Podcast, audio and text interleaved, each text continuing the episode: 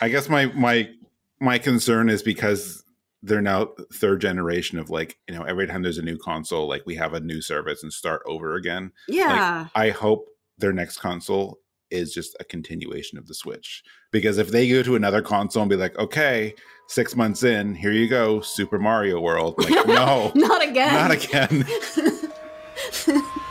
don't don't start over again oh man.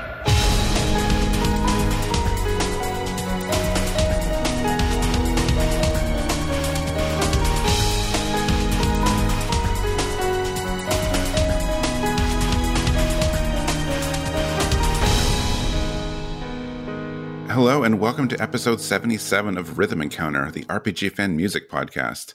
I'm your host, Mike Salvato, and today we're talking about our favorite music of the year for 2021. I know it's 2022, but hey, this is how we're doing it. So, alongside of me, uh, joining me today are three co hosts. So, first we have Hillary Andruff, Hi.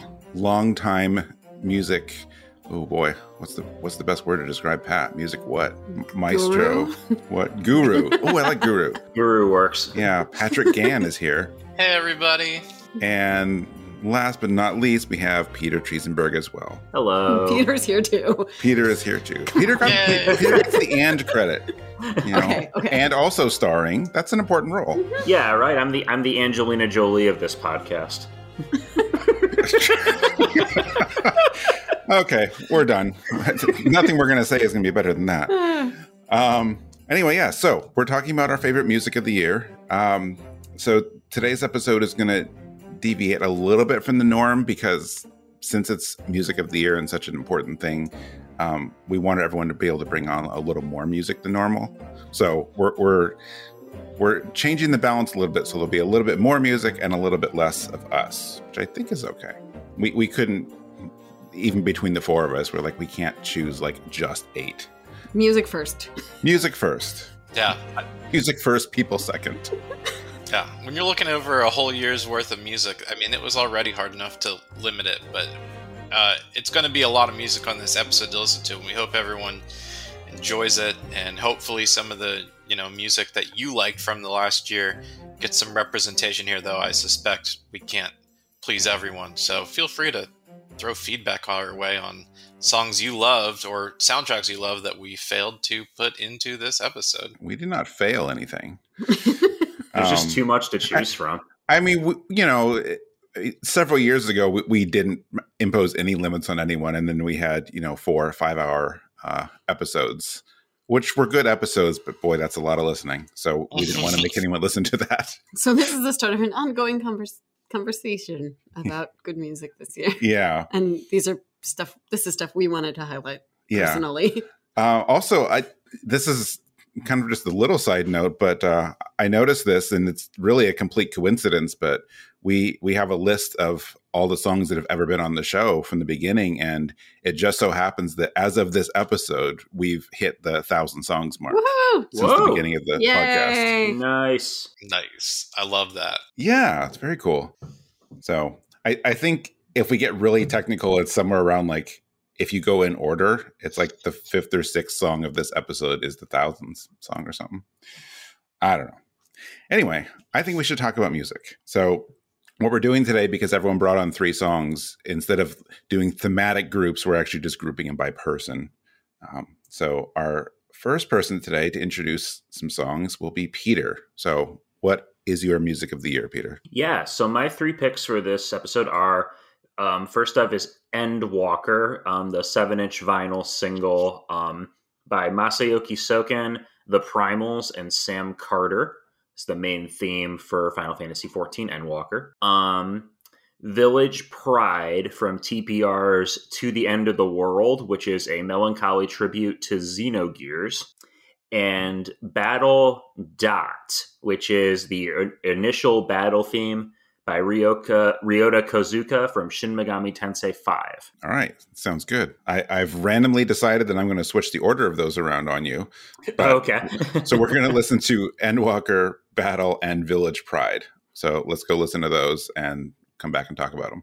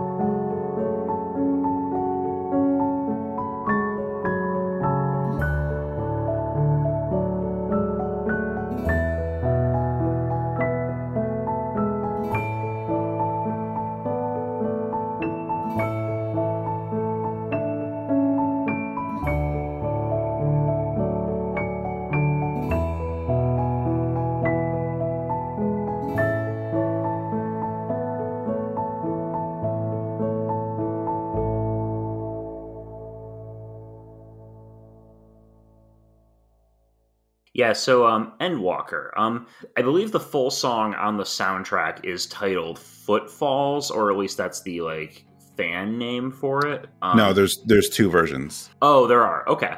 Footfalls is is the trailer version that has the other themes from the other expansions in the song. Right. Okay. Yeah. Whereas this is this is the shorter version that was released as a vinyl single. Um, both versions are great. I just figured this one was a little more concise. Plus, this was our first um, look at the song because I think this was in the initial teaser trailer. Um, and this song is really good. Um, and one of the things I really love about it actually is that um, I I recognize the vocalist. Um, this is a, a rare cross pollination of my interests because um, Sam Carter is from a band called Architects, which is a British uh, metalcore band that I really really like.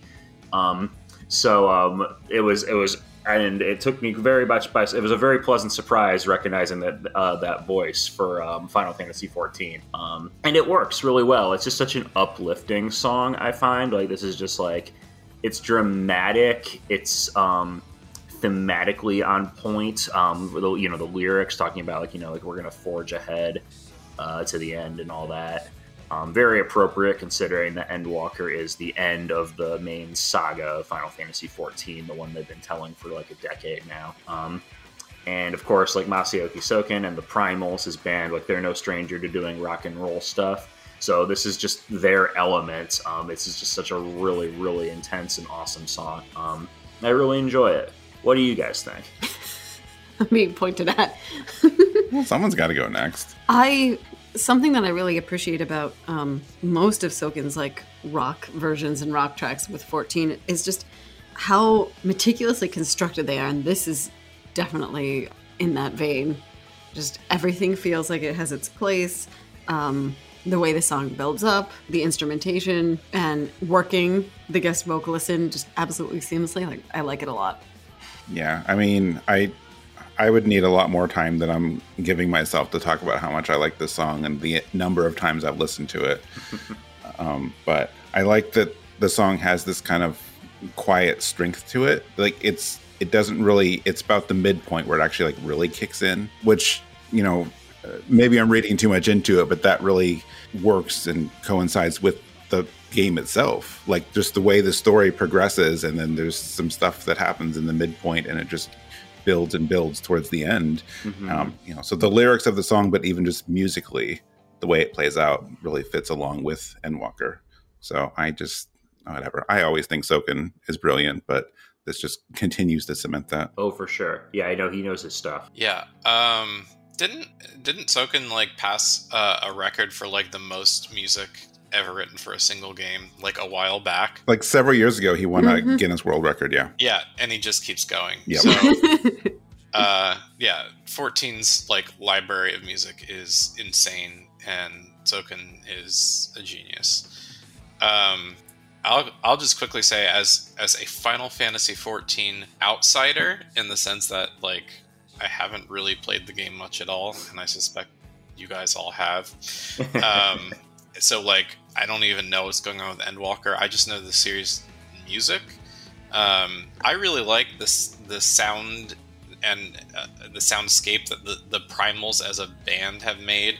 I think it's more accessible than a lot of the other um, sort of like Japanese rock bands that are focused on video game music, like Yep. JDK Band or uh, the Black Mages or other groups like that. We're actually going to be looking at another one from my selection soon I miss the Black Mages. it, it gets even more like accessible or sort of like um, friendly to what people know of like rock sound in my opinion because of sam carter um, so it like steps it up another notch to like um, yeah it, it almost feels radio friendly and i don't mean that in the bad sense i mean it in like the like i'd be okay with this winning a grammy kind of sense it, it, Right. it's it's the kind of song that you can introduce to someone who thinks doesn't think video game music is like anything they would be interested in. oh boy. yeah And- that's, and then you- that's then you- exactly what i meant and then you surprise them and be like, "Guess what this is from?" Final Fantasy 14. yes. Mhm. Yeah, I and that's that's what I really like about it. It's it's it's that good and it's that accessible. Yeah, Mhm. I agree. Yeah, for sure. Um, my, my final plug for this song is um, uh, if you like the lyrics in this song, go listen to Sam Carter's band Architects because they are awesome. Um, Uh, moving on to the second pick. Um, Battle Dot is the um, the first battle theme in Shin Megami Tensei Five. Um, it plays during the initial area of the game, like the kind of like post-apocalyptic desert environment that it looks kind of like a microcosm of Shin Megami Tensei Nocturne's overworld map. You have like skyscrapers jutting out of weird places, like Inception style, and there are these heavenly spheres all throughout the sky, like the husks of dead planets. And um, everything is just serene and melancholy and um, wind swept, and you're kind of thrown into the middle of it. Um, here to recruit some demons and try to figure out what the heck is going on. I think this song captures that blend of fantasy and technology that Shin Megami Tensei is known for. How it's got the dramatic chorus um, interm- intermixed with like electric guitars and this kind of like high octane energy. Um, and also, it's not in the. Unfortunately, I, I, I couldn't find a rip that included this. But one thing I really like that this game does is that pre-battle, before you um, select any commands, the music is instead the sound of electric guitars tuning up, like a band getting ready. So it's just that like hum, um, and then the song kicks into gear once you pick your first command and start the battle. And I just really, really love that. That's so cool. I didn't know about that. hmm Yeah, I don't know if that's just some effect that is sort of post production in the game, or um, will those sort of like pre battle versions of the music appear on the full soundtrack, which isn't due to release until March of this year. There's Right. like a there's a two disc version that's out in both America and Japan, I think, but there's like a full I want to say six disc version coming out in March. So we can hope it'll be on there. That pre music Yeah. alongside the main battle theme. I'm curious too. It, it sounds like one of those things. Like a lot of people are doing interesting stuff with dynamic music in games these days. hmm Well, I say these days, but it's been going for a little while. But Yeah. I wonder if that's what that is. It's a slightly different way to use it. Yeah. Yeah. Okay, you haven't made your choice yet, so hmm yeah, for sure. so yeah, I. It's interesting listening to it. I could definitely get the sense and could definitely tell that it was kind of like an an early battle area music, which is nice that it sort of has that recognizable signature. Um, and that that chanting really got me. Like a lot of my Yeah. notes were kind of wondering what was happening in the game, like during that interlude, if they maybe somehow timed that with something. Yeah, I mean, is that something that dynamically changes too, or no? uh, no, it doesn't really do that, but um, it, it is it um.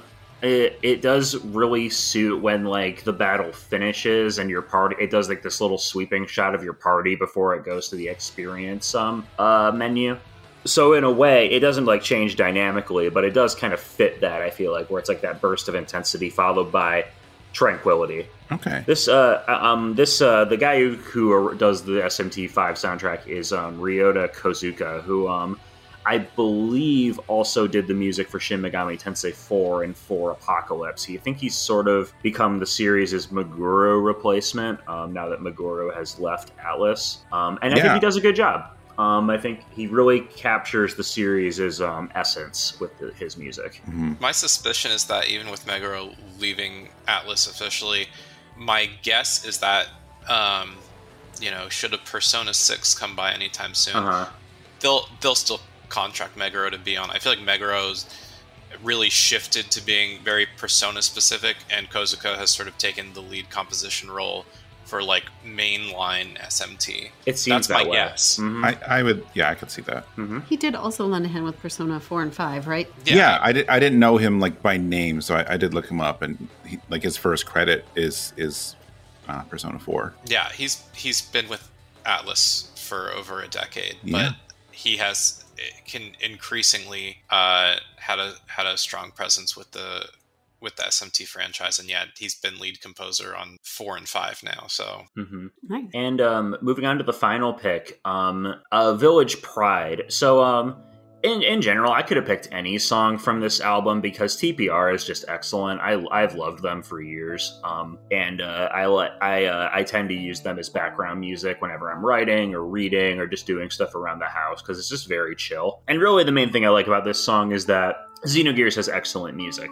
And Village Pride is sort of the beginning song. It's in the first town, and it's a very peppy, upbeat, like the kind of song you'd expect from a JRPG hometown.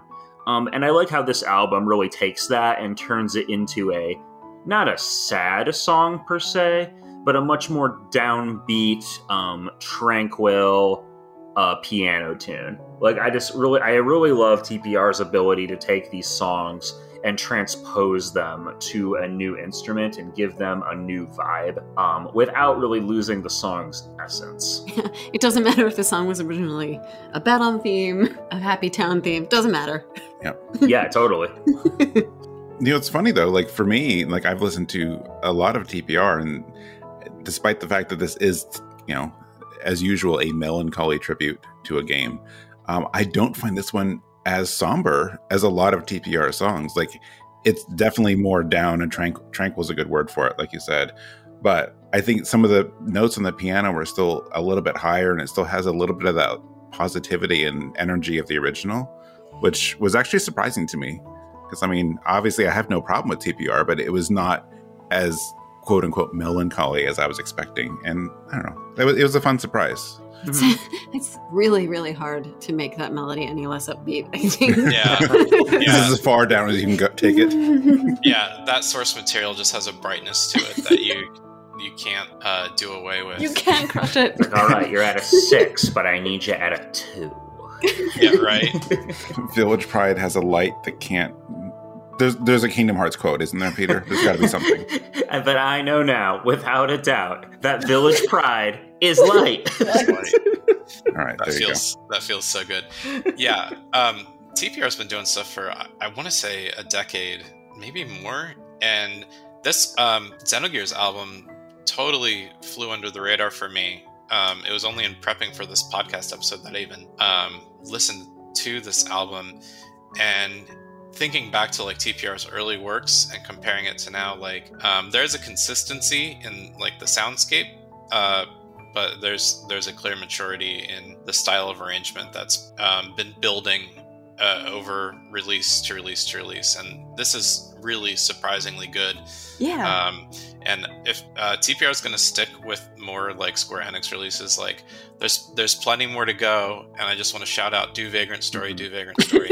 Oh, That'd be yeah. I think he's announced that he's either retiring the bit for a little bit or taking a long break, which is understandable because he's been doing the same bit for uh, Mhm. years. yeah. But um, but he also said that I think he said that about his Mario Galaxy album last year, and then he did Xenogears this year. So who knows? Maybe he'll find the inspiration. Well, thank you TPR for all the lovely albums. Yes. And you're absolutely right, Pat. I when I was listening to it, I was thinking back to some of the early Final Fantasy albums and kind of comparing and contrasting. And there's some there's some finesse here. It's really neat to see.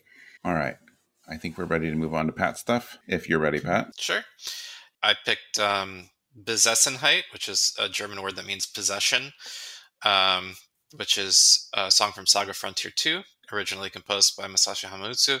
But this is the arrangement uh, by Noriyuki Kamakura, done by the band Destiny 8 on the album Destiny 8 Saga Band Arrangement Album Volume 2.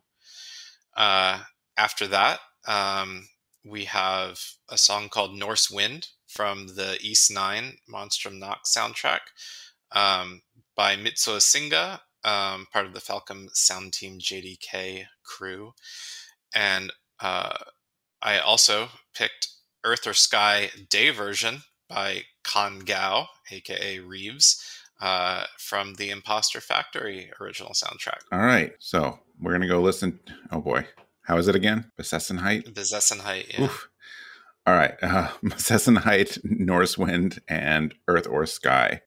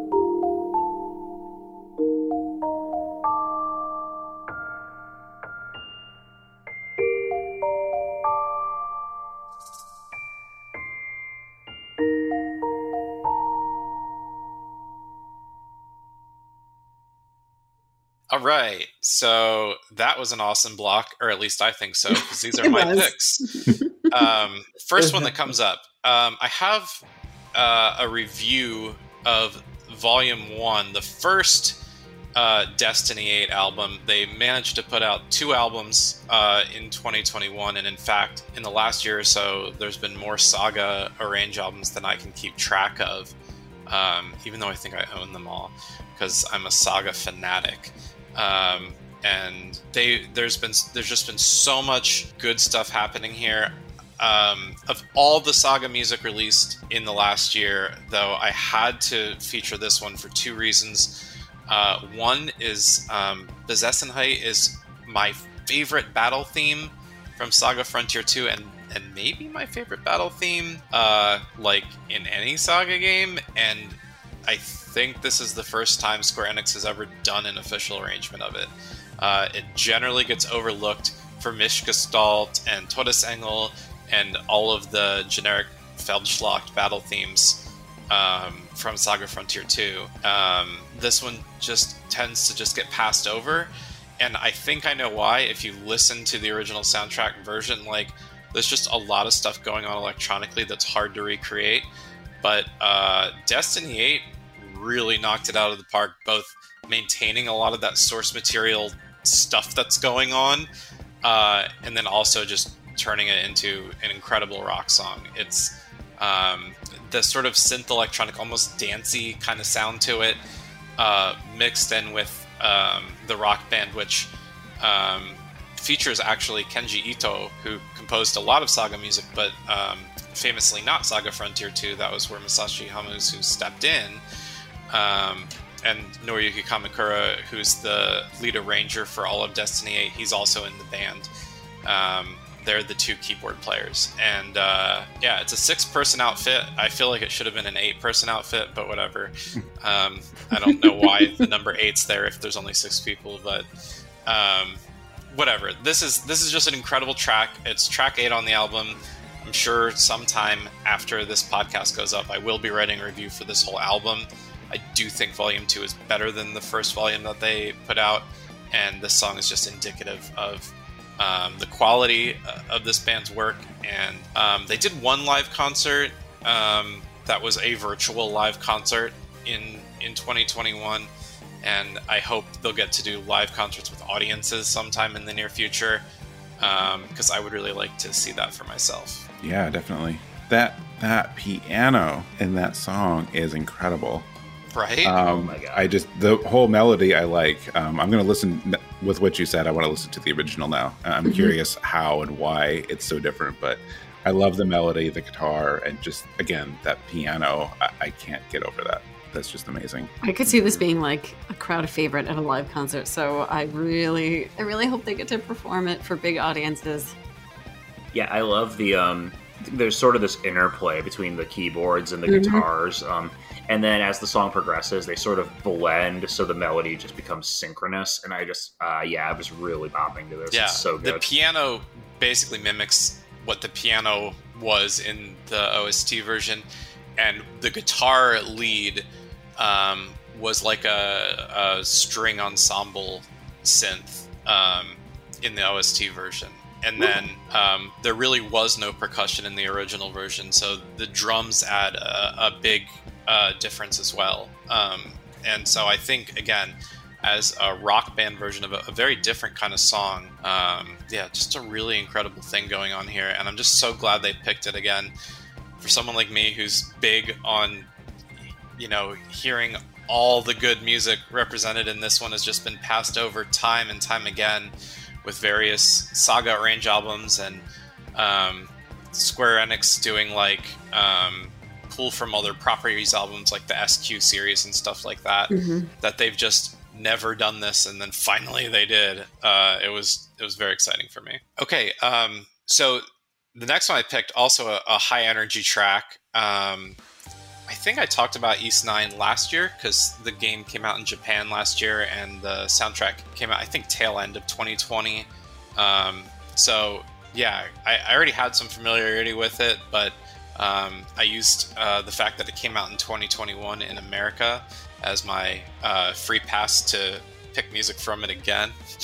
Uh, That that's part of the rules. You're allowed. yeah, um, Ys Nine. Um, you know, I think anyone who's been following uh, our site and um, my own written work on um, the RPGFan music section uh, knows um, Falcom tends to keep things high quality.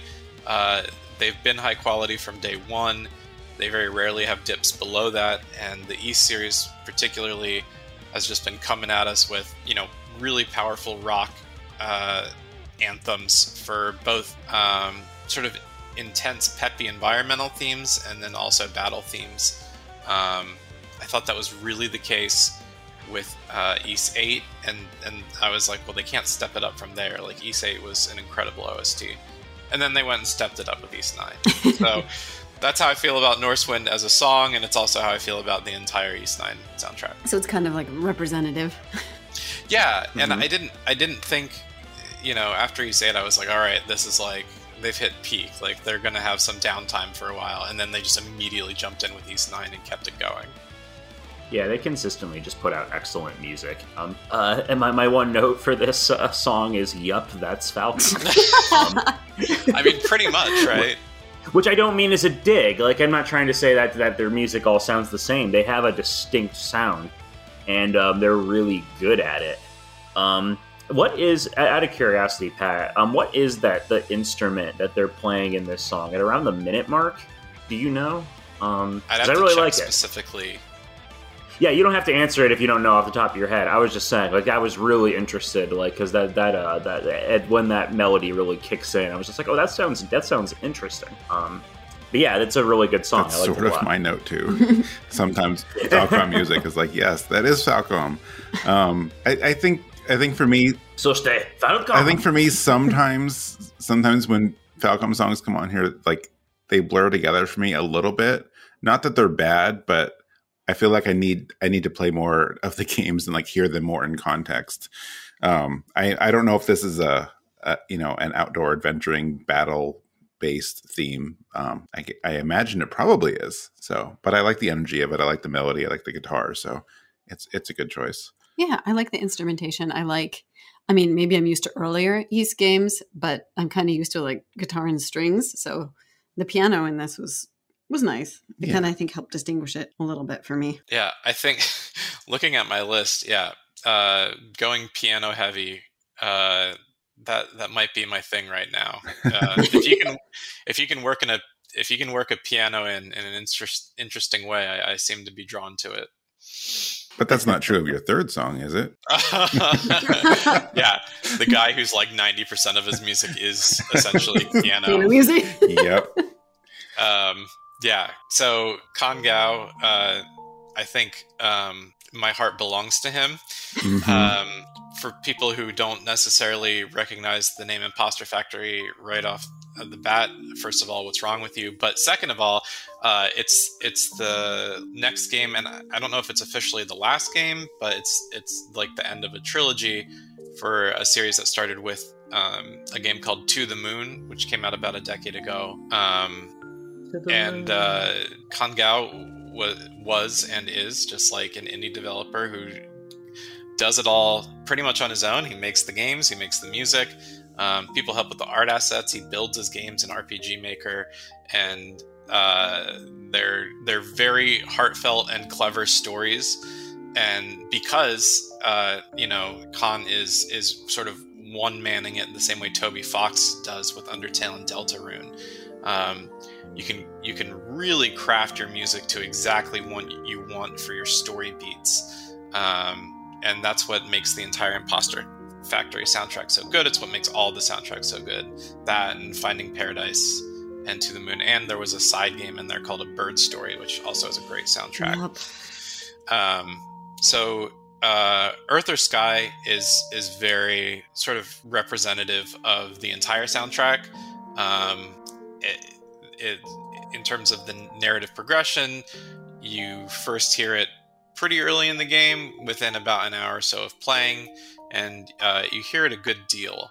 Um, there is as the as the parenthetical day version suggests, there is also a night version, uh, which is also really good. Um, yeah, people should just listen to this whole soundtrack. I'm actually penning a review of this one as well. Oh, good. Um, and there's we also have a review of the game up. I think did Bob Richardson do it? Uh, Bob did because Bob adores those games. Yeah, as he should, and as everyone should. But uh, Mhm. yeah, if you if you want to get a take on the whole game, Bob's review of the game is is totally worth reading, and we'll have a soundtrack review up. But yeah, I really like, um, as we've noted now, piano centric uh, music, and Kan Gao's been doing that for a very long time, and I'm glad he's you know he pushes himself with each soundtrack. There's some really interesting stuff that happens at about the two thirds mark in the game and in the soundtrack, um, but he he's not you know he's unapologetic about the fact that you know piano is his main instrument and he composes and generally keeps to the piano then and uh, i think that's great you know do do you know play to your strengths and that's what's going on here Yeah, I uh, I can't wrap my head around the fact that I haven't played this game yet. I obviously need to reprioritize my life. Um, it it took me a while to play the first one. Um, in my in my head, actually, speaking of Bob, I always for some reason think that Bob got me to play it, but it was actually the other way around. I think it was um, we had a reviewer, uh, a prolific reviewer, I would say, uh, Dave, years ago. I think Dave was the one who reviewed it and got me to play it, and then I somehow got Bob to play it. And now Bob's become like the the voice of the site, who's like these games need to be played. um, but Mhm. yeah, so it, it eventually I pl- it, that's that's my thing. I think with so many indie games like Undertale and To the Moon, like eventually I play them and then realize, oh, I should have played this before before now. Um, i was like four years late to undertale it's okay yeah, no, I mean I didn't play till the Switch one, so what three years? um, but anyway, so so this one, um, I I really love the soundtrack to To the Moon, and it's very simple in a lot of ways. But I don't mean that in a bad thing. Like he he intentionally was going for like a, I imagine a minimal like soundscape. There's piano and just some of the main themes in that game just are wonderful and yeah. But I like.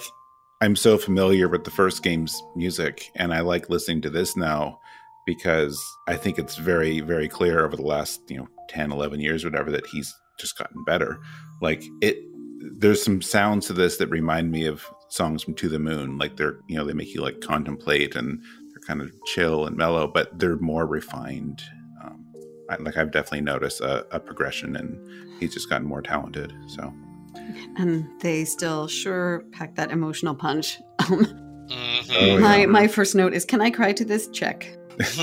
yeah, my, my, my, my note I can't. I can only imagine the context, but I know I Mhm. will cry. It's true. because I, I, yeah, I haven't played Impostor Factory yet myself, but I'm really looking forward to doing so. Because yeah, To the Moon is This is absolutely a fantastic. Beautiful combination of storytelling and music that really, really hits hard. Yeah.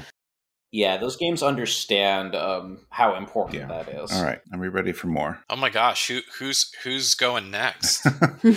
um, our, our usual guy who is going to start by saying that he hasn't played two of the three games that he's bringing music on for.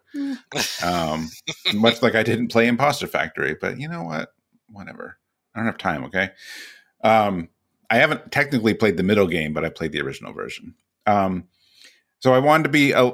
Uh, I wanted to try to go a little unexpected with my choices this year because I had some really obvious ones. I I would have gone with Endwalker. I would have gone with um, one of three NieR albums that came out this year, like two game soundtracks and a, an arrange album, and so many other things that I did play or otherwise experience. But I wanted to go a little different. Um, so my first one is a song called "Deep Lurker" from the Ruined King soundtrack, the that League of Legends RPG spinoff by oh who is it? Airship Syndicate Air, Airship Syndicate, who did the yeah. Battle Chasers game, which I hear is really good. Um, but uh, the soundtrack is by it is Gareth, right? Gareth. Gareth Co- Coker. Yep. Gareth Coker, who did the Ori soundtracks among many other. Um, it's really good. Um, so we'll get to Deep Lurker. Um, I also brought Follow Phi or Fee. Do we want to call her Fee or Phi? I always said fee. I always said fee too. Okay. I, I, th- I think the official pronunciation is Phi, but they're wrong. Okay. They're wrong. Okay. Follow Titus. no. Wash your clothes with exactly. Titus. Yeah, exactly. Okay. I'm getting off topic here. Let's try this again. Um, so I have Deep Lurker by Gareth Coker from Ruined King, and then Follow Phi, um, or the spirits the Spirit's Guidance. Um, I'm I'm can't really find a good consensus on what the actual title is. Um, from Zelda: A Skyward Sword HD, which only got a soundtrack this year, and then my last pick is Everyday Life by Lena Raine uh, from Moonglow Bay. Yay, Lena Raine.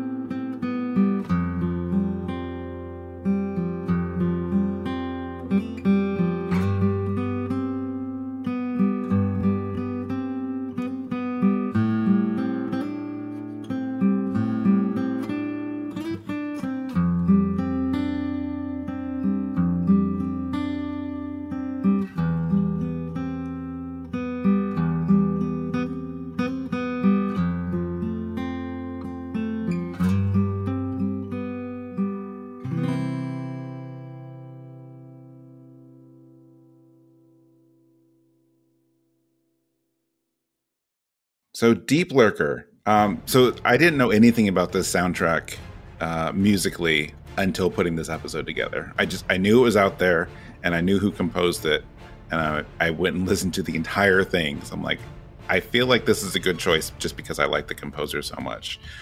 And there's a there's a lot of like really notable songs. Um, I guess I don't know a whole lot about the game. I think Hillary, I think you looked up a little bit more that there is kind of a pirate vibe and pirate theme to it, which Yeah, makes sense I because proofed there the is some- review. yeah, Mhm. there is some you know piratey. I, I I don't know why I'm making The this setting. gesture. A piratey setting. No, I meant like the music. Well, that too. Um, so, but yeah, so R. I I didn't only pick it because Arr. this is the closest I could get to, covering Ori on RPGFan. That's true. Uh, but no, like on on its own, like it, it's it's just a it's a great soundtrack. Um, and I don't know anything about the game, and frankly, I don't know much about League of Legends because it just it's not something I've just ever found myself getting into. Um, but the music for this game is great. The the the piratey vibes, and I'm assuming this is a boss fight, or at least some other you know Important battle. big battle or you know dramatic moment. Um, yeah, it's hard not. Hmm. My notes are supposed to say it's hard not to bop your head, but apparently I typed boo. um, Gotta boo your head. gotta boo your head. Um, but yeah, I mean it's catchy, it's inspiring. I just like the like Ooh, constant man. like the music is just constantly like driving you forward. Um, so there, there's several songs that I assume are some kind of boss fight or something, and even like the end credit song, if it's the end credit song, just there's just a really great energy to the music on this soundtrack. So whether you played the game or not, I would recommend checking it out. All right, I'm gonna go on a rant, like a little bit of a rant for a minute. Okay. You know what's really good driving music? Pirate music, sea shanty, stuff like that. It's so good. It's so good for action sequences and things like that. You know what I want more of in games is pirate music. So I was really, really excited to hear this. okay, good. and I I love the way that the composer kind of combined that that feel and that more traditional instrumentation and kind of sea shanty with his signature percussion and long sweeping notes like you get in Ori. Like it was a really cool combination of the two. I enjoyed it a lot. Yeah, it's funny that this came that this game came out like right after I played Darksiders Genesis for review because it's the same developer, Airship Syndicate, and it's the same composer, Gareth Coker. Um, and Coker, I think, is a really, really talented composer. I mean, just listening to Ori, um, especially, but he's got this really cinematic um, uh, quality to his music that I appreciate. And this music sounds like something out of Pirates of the Caribbean. Like it's got the same it's got the same tune as like I feel like almost that initial sword fight between Will and Jack in uh, the beginning of the first movie. Um, very, um, it's it's very. Uh, God, I don't even know how to describe it. There's like this back and forth to it that also that also kind of works for a game with turn-based combat. Is it my turn? Oh, it's their turn. I, I I'm gonna say, yeah. I I honor and respect that one of the key reasons this is in our music of the year is because um, the Ori games are so good and the music's so good, and we don't cover them on RPGFan, that through association of uh, the name alone and the composer's um, credibility, we are now listening to the soundtrack. And I've actually been following Coker for some time. I'd have to go look. I think the soundtrack was called In Momentum, was the first thing I had listened to by him. Um, and that goes back again probably about a decade. Um, yeah, he's he's a very talented composer, and most people know him because of Ori. Um, I had forgotten about um, his work on the game that you had mentioned, Peter, but um, he is something of a powerhouse just in terms of like output. He can he can put out a great uh, deal of good work. He's gone from sort of indie-ish to like really being on the main scene, and I, I dig his music. I dig his vibes. He's he's clearly uh, talented and capable of of doing a lot with uh, the tools of the trade. And uh, finally, I will also say pirate music we need more of this. As long as I'm giving, as long as I'm giving band recommendations, everyone go listen to a, a pirate metal band called Alestorm. Oh yeah, I've They're very, them, yes. very funny. They're, Oh, okay. That sounds Yay. good. pirate metal is where it's at. I'm also going to have to check out Dark Darksiders Genesis because Yeah. I didn't realize he did that soundtrack. yeah, and it's a it's a good soundtrack. Yeah, Yeah, I mean, I'm, I have no doubt. All right. Are we going to just keep talking about pirate metal now? Yeah. we, we we could, but we should probably move on. Yeah. Um, are there pirates in Skyward Sword? No, this is not not the I, right. no, there is there's Sky there's there, there's there's the there's the whole dungeon with the sand ship, and you fight a pirate captain. Oh yeah, there you go. Yeah, Here's our- see transitions. Yeah, I forgot about that boss. That was actually a really cool boss fight. yeah. That's that's like my favorite dungeon in the game. Like full stop. Um, as you can tell, I haven't played Skyward Sword since when did it release? 2010. Um, Over a decade. a long time ago. Um, as as Pat, as we mentioned a little bit, and Pat mentioned it like off the air, but uh, you know, Skyward Sword came out in this weird period where Nintendo wasn't releasing soundtracks. Like Twilight Princess did not get a soundtrack release. Um, Skyward Sword didn't. Twilight Princess eventually got a soundtrack release when the HD version came out on the Wii U. Which, please, by the way, port that and Wind Waker to Switch. Please. But thankfully, Skyward Sword got its HD release this year, and for the first time, it got this huge, giant soundtrack box. Hooray. Is it like five discs? I think so. Like, I don't, I I don't, it's a five CD. I don't physically have it, but in the pictures, it looks like it's about the same size as the Breath of the Wild soundtrack box, which is also gigantic. So, yeah, so I'm, I'm really happy about that. Um, so this is one of one of Fi's themes, and you know, we don't need to talk about Fi too much, but I, I think anyone who's played Skyward Sword knows that she's as a character and a concept. Like, I love her. Like, I think it's a great idea. I love how they did it. The problem is the gameplay aspect, and in the original version, how much like just tutorials through the whole game. Like everything you do, she's like, "Hey, do you want to know about this?" And it's like, "No, I I already get it. I do understand that a red rupee is worth twenty. Um, I'm, I'm I'm glad they toned that down. Like I really need to play the HD one because I feel like I would appreciate her more. Um, because you don't have that. Because she's if you cut out the the condescending nature of her, assuming you know nothing about the game after 40 hours, um, I'm sure she's way more interesting. Or don't know the value of your own currency as an adult.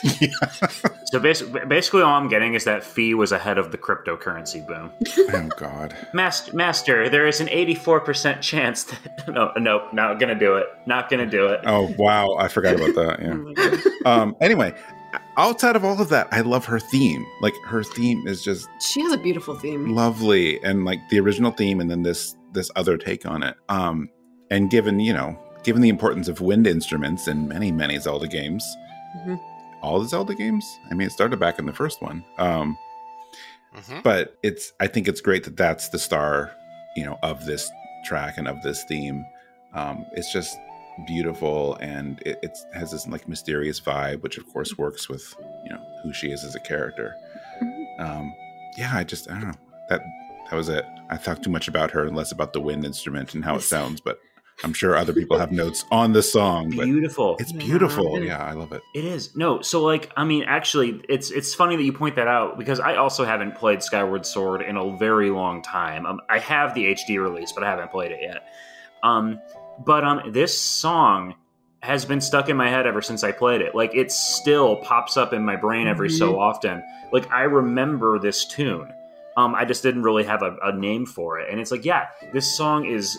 It, that wind instrument is so classically Zelda it's just got sort of that wistfulness to it um, that really su- suits like the 3D Zeldas, the kind of stuff music that you were seeing at nighttime, especially in Twilight Princess and Skyward Sword, and even Breath of the Wild's piano music. It's like um, they've got a certain um, atmosphere for those kinds of songs, and yeah, this song really reflects that. I really like it a lot. Yeah, it's expansive, it's airy. I think I also wrote this version of the theme almost makes me want to follow Fi. For the first time ever, I think I'll follow Fi. yes. I was just going to say, you know, one of the things that I've found interesting about the Zelda franchise, and I, I've been pondering this for the better part of decades, is after uh, Koji Kondo had uh, started to step away from doing the lion's share of composition uh, with the Zelda franchise, um, you know, doing some main themes here and there. But you know, I I was always wondering, was there going to be one person to step in? My sense is, um, for a long time there, it was just a lot of uh, um, group-based composition. Like they'd get get together teams of three or four people and just, all right, we're going to hammer out this music. And uh, I didn't know if it would work or not. And um, being able to study the music more easily now that there are official soundtracks out, um, I felt like on on the whole, the Skyward Sword soundtrack is better than I remember it from playing it in game. And um, what's interesting is that even though there's more than one person working on these games, the fact that they managed to to pull together some semblance of cohesion I always find that really amazing when you can do that with more than two composers, and uh, th- that's sort of my like general take on Skyward Sword. And I would say for the follow fi music, like like I don't know who Takeshi Hama is. I, I don't know the name. I don't know other works, uh, but it's like the Skyward Sword people who wrote the music did a really good job. Mm-hmm. Yep. Indeed. Um, all right, so Moonglow Bay. Um, we have this. Uh, I don't know if it was me or Hillary at some point several weeks ago accidentally like pronounced the game. Oh no, it was me. I was tired or something and Yeah. mincing words. Yes. So it's I have to really stop and make sure I say Moonglow Bay and not Moongo Blay. Uh, so anyway, not not to out out the thing. That's here. okay. My favorite film character, James Bonds. um anyway so i i really this was maybe the first album that i knew i wanted on this episode but i had a really hard time picking the song because i think the soundtrack to this game and I, and of course i have not played the game um, but i like the, the the vibe of it and the feel of it and the atmosphere that all of lena's music portrays here. And i like that it's laid back. And i've listened to it the whole soundtrack a lot. And i think what i like about it is how cohesive it is and how relaxing it is. And it just it really lends itself well to just like listening through and you know again it's good writing music or you know whatever you want to do um unfortunately when i started listening to try to pick a song for this episode i had a hard time narrowing down like one song that represented it because I feel like it really works, you know, listening to it as a whole. Um, so I do love this song. I, I like Everyday Life. I think it is a good representation of the soundtrack. Um, but I think really what I'm what I'm pitching here for music of the year is really this whole soundtrack. Like it, it works. You need to listen to all of it together. Is is my take on it. So, but it's just it's just beautiful. And it, if the game does carry through and fit the vibe of this, which I would hope it would be, like it's a you know relaxing like fishing game and you know kind of slice of life kind of thing. Um, I Mhm. think I will like the game too. But it's Yeah. it's got a good vibe going on. It does, and I I really like um, the twangy guitar um, they've got going here. It's very folksy and kind of gives it an authentic feel. Um, and I just like how the song kind of soars as it progresses. Um, yeah, and like you say, if, if, if, if the context is really necessary to appreciate it, I'm more than happy to give this album a listen because it's I really liked this little sampling you gave me. It's interesting that you chose this one as representative, I think, be- because I think it was one of the ones for me listening to the soundtrack that's a little bit different. And I think it's because of that instrumentation and that really nice guitar. Mm-hmm. Because, you know, when I think of Lena, I think of kind of like a chilly, electronic, very peaceful vibe, but a little bit cooler, I would describe in tone. And this one's a little warmer. Um, but I, I, I love it when, when Lena, Lena does that and has like acoustic guitar. I, I like those, those tracks in this Mhm. soundtrack. I think that makes it a standout. Yeah, I'm just gonna go ahead and say twangy acoustic guitar was a pleasant surprise. Um, you know, it's easy when when you're like following video game music composers for a long time. It's easy to mentally pigeonhole, and I think exactly what you described about Lena, you know, and people may specifically cite Celeste. There's a lot of other work she's done um, before and after um, but she's probably most famous for Celeste, I think. Um, and it's it's easy to go, okay, well this is this is what Lena does. This is her sound. Um, and yeah, this particular track is just like, oh no, she can do she can do sort of uh, lifelike, uh, a little like esoteric acoustic sound, folksy sound, just fine. Um, it's it's a friendly reminder, and when it's enjoyable, all the more uh, good and this I thought Everyday Life is a nice, enjoyable track. Um, just a random random plug for other Lena soundtracks. Uh, Chicory was another one she released last year. hmm Something that we we ultimately decided doesn't really fit our coverage, but um, also really good soundtrack. Worth Really cute listening to. game. Really good soundtrack. Yes. Yeah. I think there was a did AGDQ do a speedrun of that? I think Oh, think did they they? did. Oh, that'd be cool. I think that was one of the things they ran this this past week. Um, we're recording this like at the tail end of AGDQ, which was like wildly fun to watch. If no one else watched it, I loved it. I didn't yet, but I want to. I heard there was a, a few things that are probably in my wheelhouse. There were like ten runs that were very fun and exciting. to me. The Final Fantasy 13 run actually is incredible, but sorry, it's an Huh. aside. All right, we are here at our last block. Woohoo. Yay, Hillary! Thank you. Yeah. Yeah, encouragement. Um, should I just go right into my introductions? Yeah, let's do it. Okay. Do it. All right. So for my block, I think I picked some things that sort of have a similar tone. Um, but I picked Forest Kingdom. Um, it's the arranged version by Rosen and Revan from NieR Become as Gods. And then the Sky Temple from Act ActRaiser Renaissance. And then Harmonious, which is from what might be like a slightly less well known game this year called Ender Lilies, Quietus of the Knights. All right, good choices. I don't really know why I do my usual thing of like recapping the songs when you just did it, but yeah, I'm going to do it because I just feel like I need to. So, yes, let's go listen to Forest Kingdom, Sky Temple, and Harmonious. ending on a harmonious note, Yes, except the bonus track. except the bonus track. It's also harmonious, but It we'll is. get there.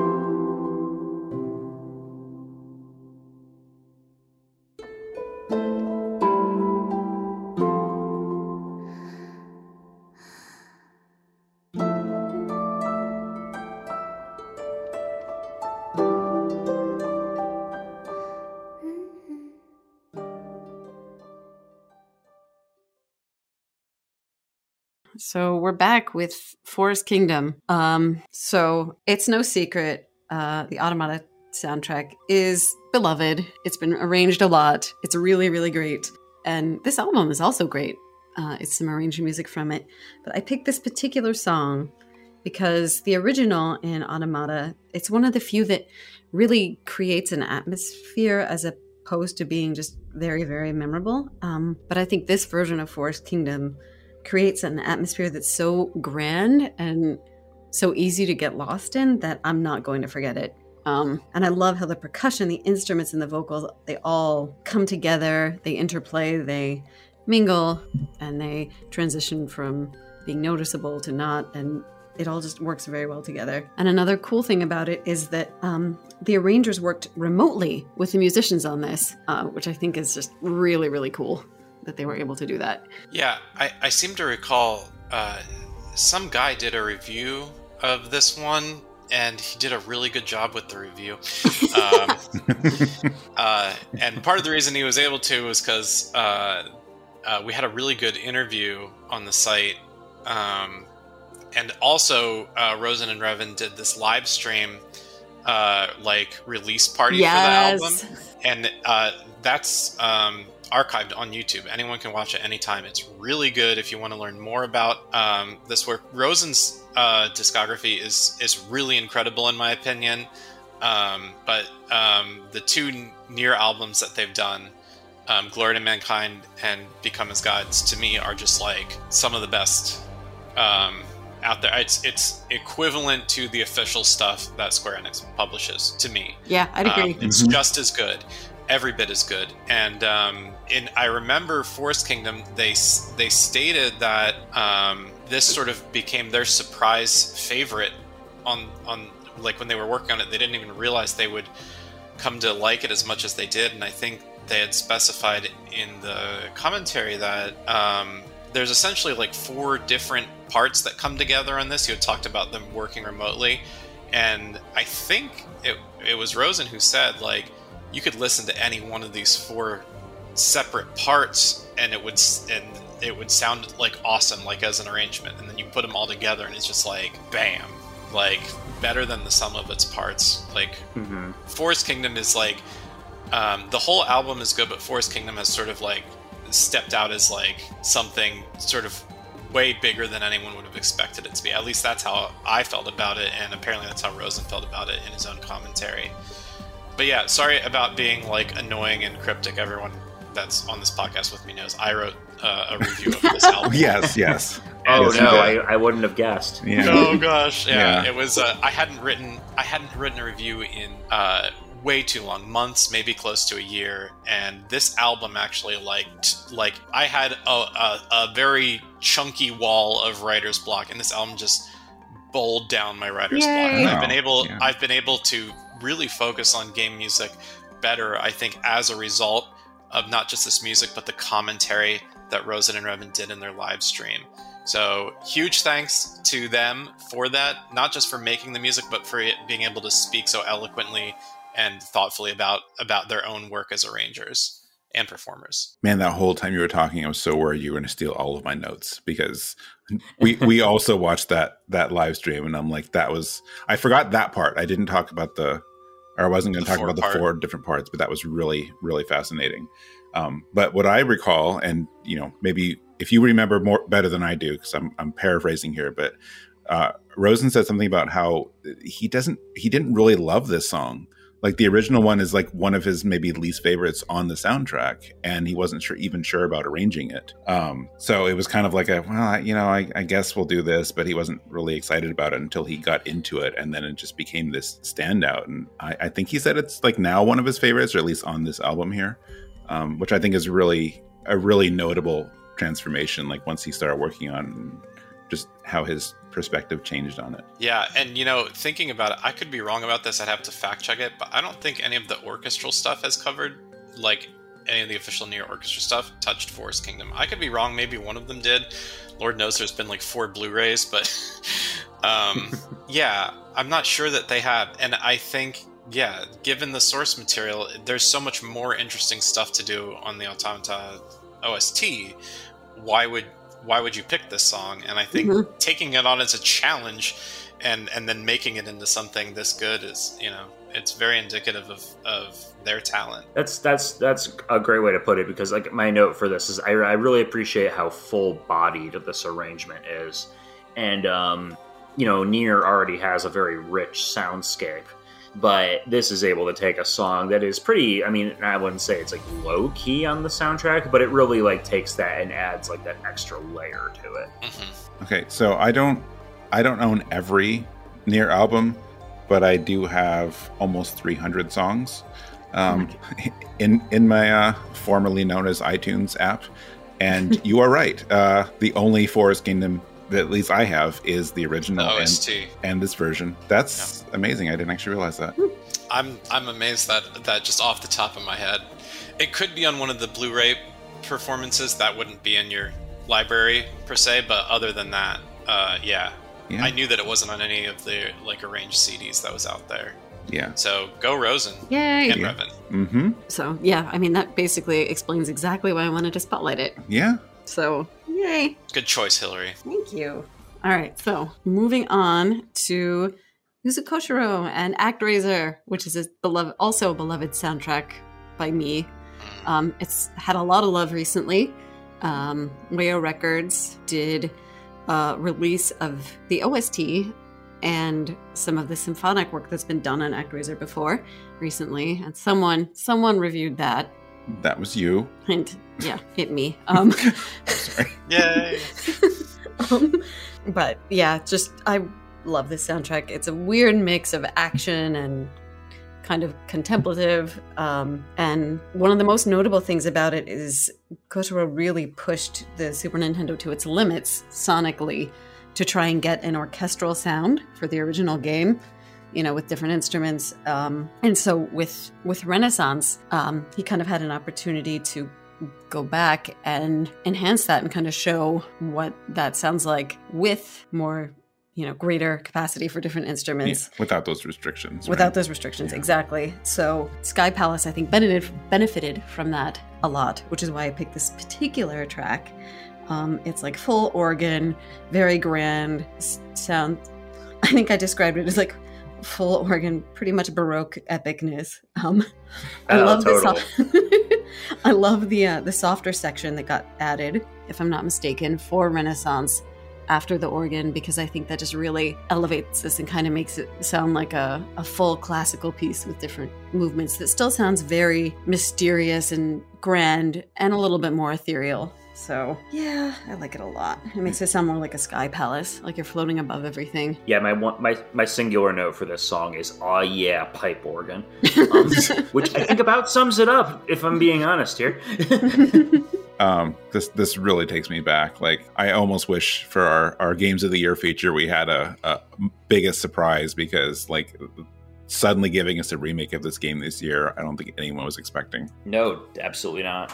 and then you know all the new music and but um hearing this song i mean any of the music but like we're here to talk about sky temple today but or sky palace um but like hearing this song from like decades ago in this more orchestrated style just uh, it's just I really liked it. Um, it really emphasizes the uh, like what you're doing in the game, like literally flying around the world in a in a sky palace as a god, demigod, whatever you are, with your your little angel buddy. Um, I don't know. It it, it really fits. Watching over everything. Yeah. I don't know. I uh, I feel like the the kind of like the majesticness or however we want to describe it. Uh, I think all of that really actually did come through in the original game as best as you could do on Super Nintendo. Um, it, it's one of those ones where I actually went back quickly and listened to the original one because I, I think it's one of those cases where you know you've listened to a song and decades later, it, in your head maybe it sometimes it sounds different or like to me hearing this song now is maybe how I remember the original. It's like I had to go back and listen to compare. It's like, oh no, no, it's it's completely different, way more, you know, a richer and fuller sound. But I I, I just imagine this is maybe what he originally wanted to do with it, and the you know the intent of the original song. And it is cool to go back and see like how much he hit the mark getting Yes. that sound, or at least an approximation of the sound, so that we could really fill it in with our minds and imagine that lush orchestral sound. Exactly. Yeah. It's interesting that you talked about the like pushing the Super Nintendo to its limits because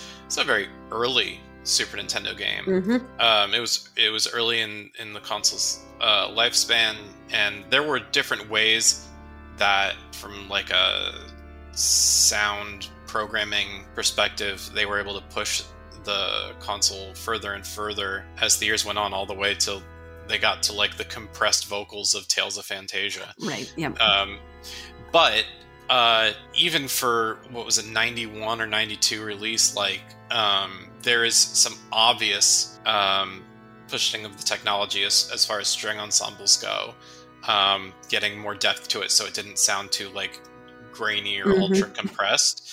Um, and yeah, I think the original version was always impressive to me and I always forget about Sky Temple, like from a gameplay perspective. Like, there's you don't have a lot of reason to spend time in the the like sort of menu area where that occurs, Mhm. that music plays. Um, but uh, it the song really, even so, is still very um, very representative of of sort of the majesty of the whole game, and the the Renaissance OST is is really fun and really awesome in all respects. I think Sky Temple had a lot to gain from having a Yep. more lifelike Sure did. pipe pipe organ.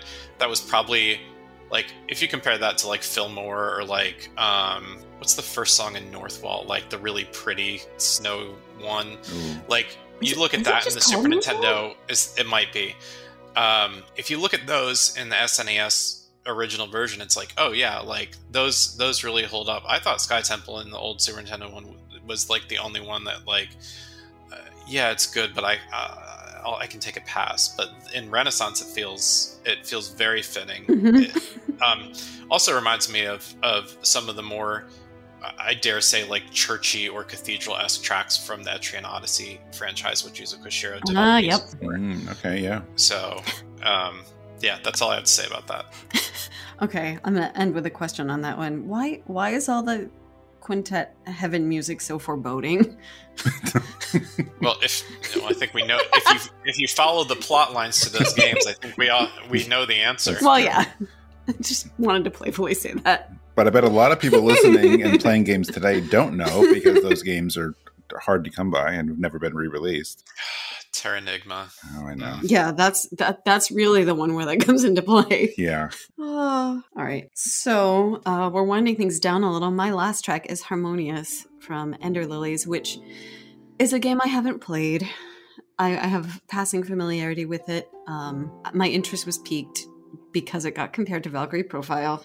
Um, and because just visually it's really pretty, so I started listening to the music. And this track just really stood out to me because of how well it kind of matched the themes and the visuals. It's a very, very kind of dark atmosphere, lots of violence, and um, the main the main character is supposed to be kind of mysterious and kind of like a, a point of light in that environment. And I think this song kind of captured that pretty well, but it's still still quite haunting. Like it's got charm, but you also get kind of a sense of finality or fleetingness to it. Um, it also kind of it just gave me some haunting Ghibli vibes, um, which I liked, and I like the use of vocals. Like it was a little bit surprising, a little bit, you know, when I, when I think of like RPG tracks where there's humming, you think of it just as kind of like straight melody, kind of pretty cute humming, and they they use that a little bit differently here. So I liked it. I wanted to spotlight it. Yeah, the humming and the breathing really adds character. Like again, I don't know the context uh, for this song because really, uh, this is the first I've heard of the game. But um, I really, it, I, it is a very, very intriguing choice. I'm glad you noted you noted the breathing, Mhm. Peter. Um, that was like I had that in caps in my notes. Um, that it isn't just humming; you can Yep. you can hear the sighing or the exhaling, and that's like um, that makes me think of more clever use of vocals. Um, uh, like some of there's a handful of tracks in like um, some of the PS2 generation Atelier games and Ar tonelico that did this, but for the most part, you know, it's it's hard to use it to do it effectively.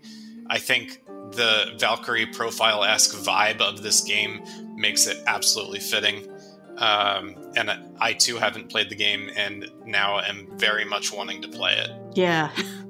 And another, I think another notable thing about the track is the way it uses silence. Um, Mm. Silence is pretty prominent in this song. There are some interesting spacing and, Mhm. well, room to breathe.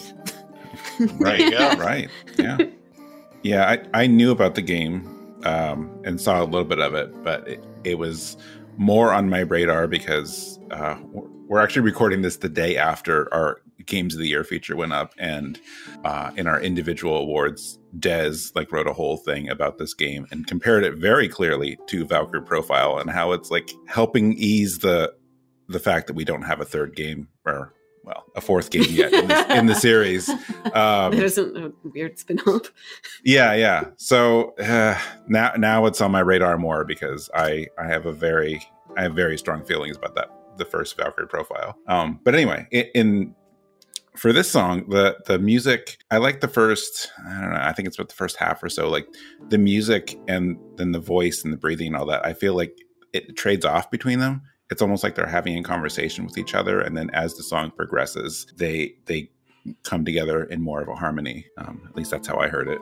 So I, I thought that was that was a really interesting way of putting this together, and it just I think the best way I can describe this, and from what I've seen of the game in general, is uh, just the phrase "hauntingly beautiful." Um, so I, I think this was a great choice. I'm going to listen to more of the soundtrack now too. So I kind of picture this as like Howl's Moving Castle if the war had actually happened and destroyed everything, and there was one person who was trying to rebuild and was hopeful. Maybe something like that. I don't know. I feel that. Hmm. Hey, if you really get into it, like your songs do have more in common, at least the games and thematically. If, if that's if that's the idea behind this game. Destroy game. everything and rebuild it. Um, Well, I mean, you know, I'm not going to Oh, talk geez. spoilers spoilers Wow. on Automata, but you know, some stuff happens in that game. ooh, well, Yeah. that was not intentional, but I guess that's the mood. that is a mood. Zach will be very pleased. It's also very ActRaiser, so it does fit Yep. on very. Yeah. Mhm. All You go to each continent, you you use uh, like natural disasters to clear fields, and then you kill demons, and then civilization can pop up. All right. Yeah. Or if you're, or if you're horrible, like a friend of mine in Colorado, you bug your villagers with natural disasters.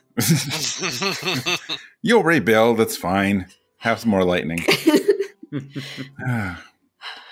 All right. We're just about the end of our our time here, so I think that was a really fun collection of music. yeah. So let me uh, yeah, it was fun. let me run through our our wrap up here, and then of course we have a bonus song, so we'll have a, one more one more good song from this year at the end. Um, so thank you all for being here. This was our music of the year podcast. Um, it will be going up on the site probably before the rest of our music of the year feature, but please do look forward to that too on RPG Fan. Um, for a Rhythm Encounter in the next few weeks, um, our next episode is going to land exactly on Valentine's Day. So we thought we would do an episode about like love themes or romance themes. So that's going to be a, a fun thing to talk about, I think. Um, and then at the end of the month, we haven't done a composer episode in quite a while.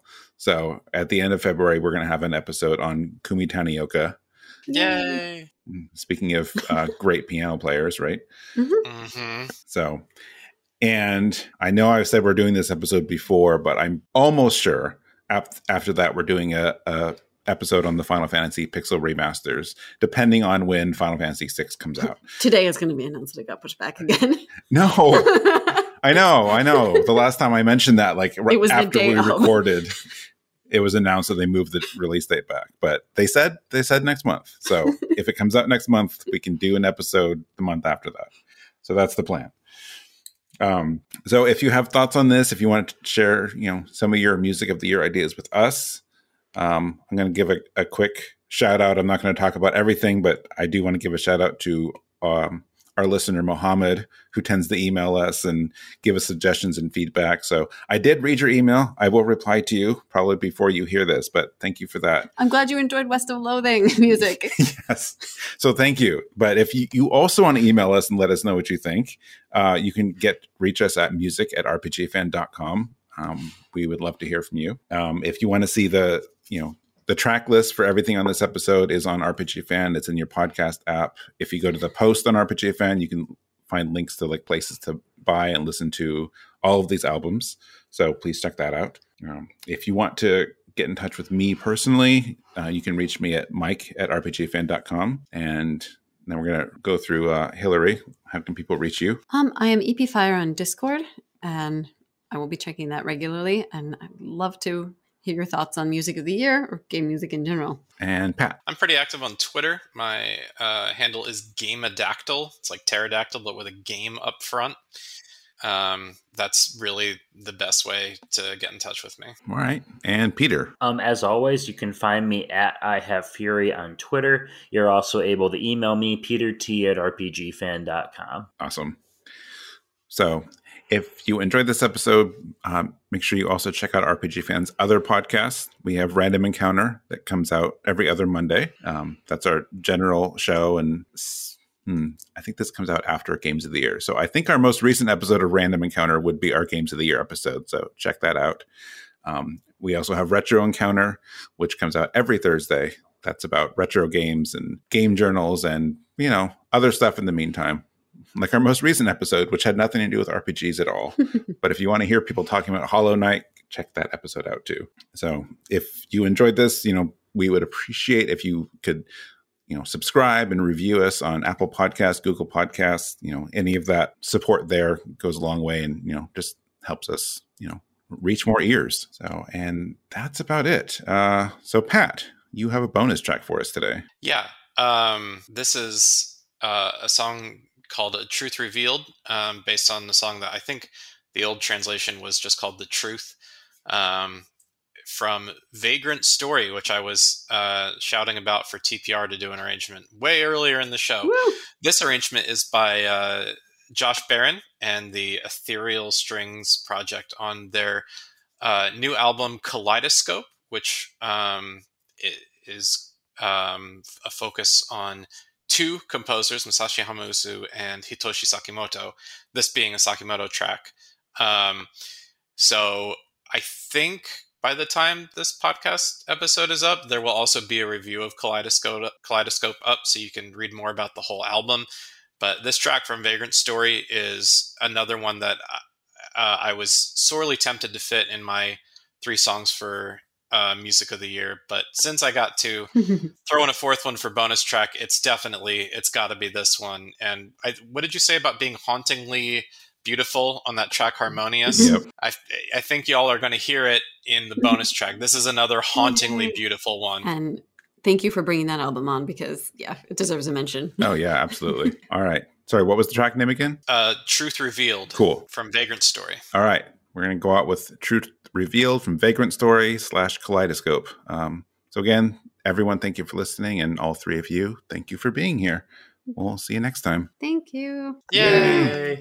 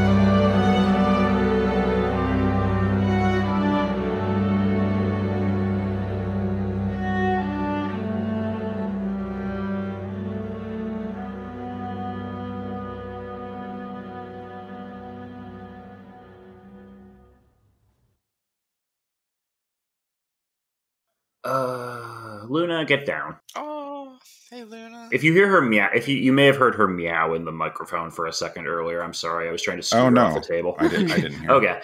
I'm sorry, Luna. We don't have any lunar music for you today. She's like, it's okay. I will forgive you this time, Just once. just once.